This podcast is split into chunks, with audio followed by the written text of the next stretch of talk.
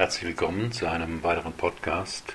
Mein Name ist Roland Kopp-Wichmann. Ich bin Führungskräftetrainer und Coach in Heidelberg.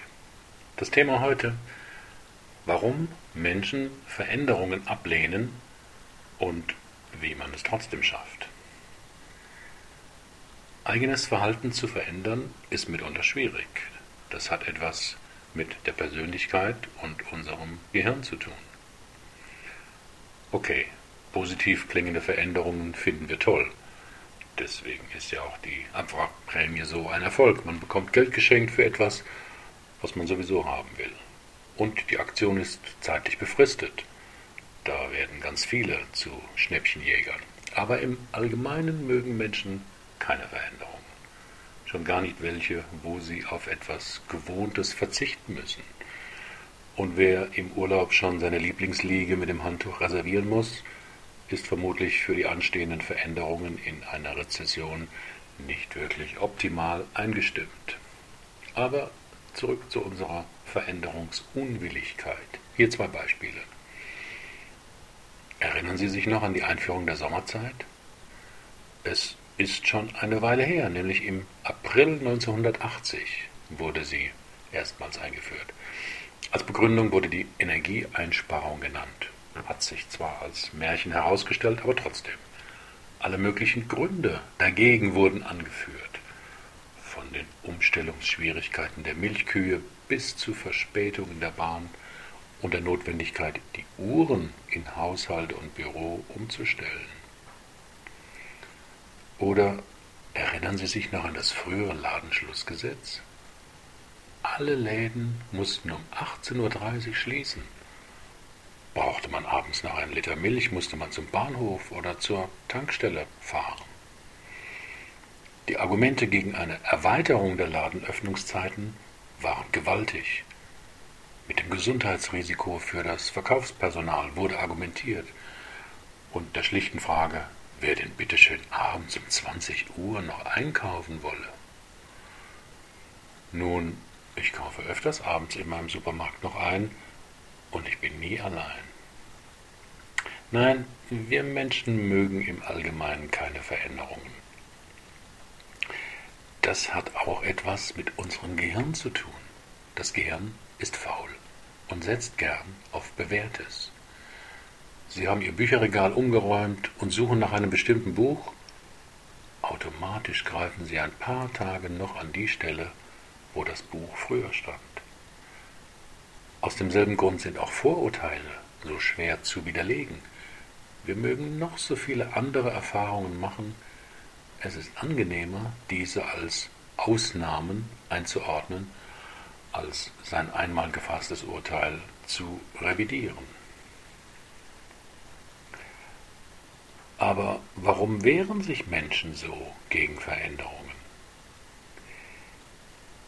Das Interessante dabei ist ja, hat man eine Veränderung erst einmal eingeführt und den ersten Sturm der Ablehnung ausgehalten, wollen die wenigsten Menschen wieder den alten Zustand vor der Veränderung zurück. Oder hätten sie gerne wieder die alten Ladenschlusszeiten? Der Grund ist mal wieder in der Psyche des Menschen zu finden. Der befürchtete Verlust des Gewohnten wiegt schwerer als die Aussicht auf einen möglichen Gewinn. Hat man sich aber erst einmal an das Neue gewöhnt und die damit verbundenen Vorteile, wird dies zum neuen Maßstab, also zum Gewohnten, das man nicht mehr hergeben möchte. Dies kennen Sie vielleicht auch aus dem persönlichen Bereich. Dem Umzug in eine neue Stadt steht man vielleicht zu Beginn skeptisch gegenüber. Hat man sich eingewöhnt und eingelebt, will man oft nicht mehr zurück. Wer fastet, denkt die ersten zwei Tage so viel ans Essen wie sonst nicht. Ist diese Phase vorbei, freut man sich über die neu gewonnene Leichtigkeit im Denken und Spüren und wundert sich, wie viel Zeit man sonst für Mahlzeiten braucht.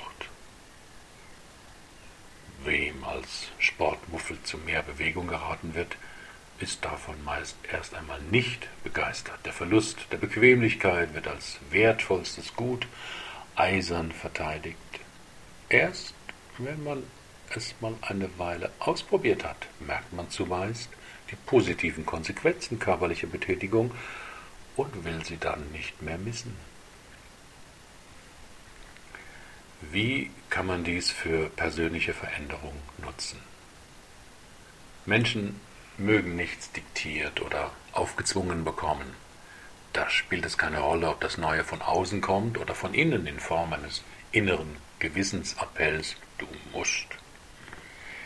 Vielmehr ist es hilfreich, sich selbst in eine Situation zu bringen, in der man das Neue nicht machen muss, sondern ausprobieren kann.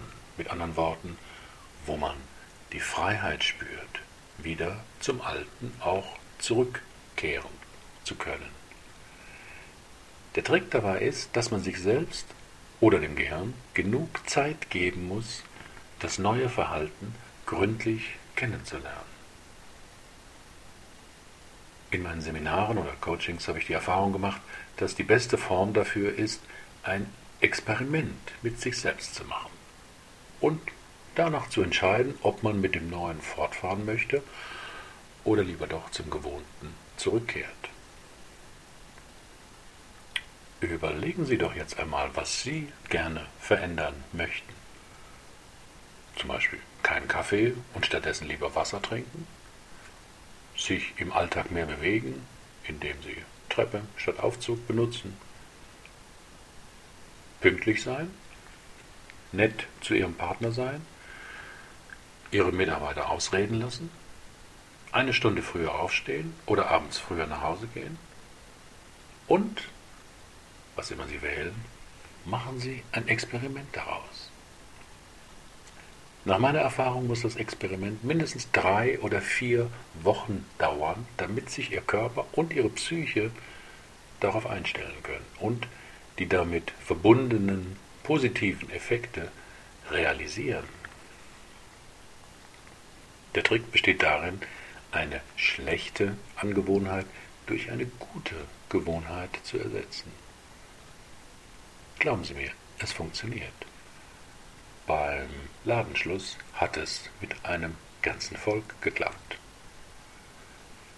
Herzlichen Dank für Ihre Aufmerksamkeit. Bis zum nächsten Mal.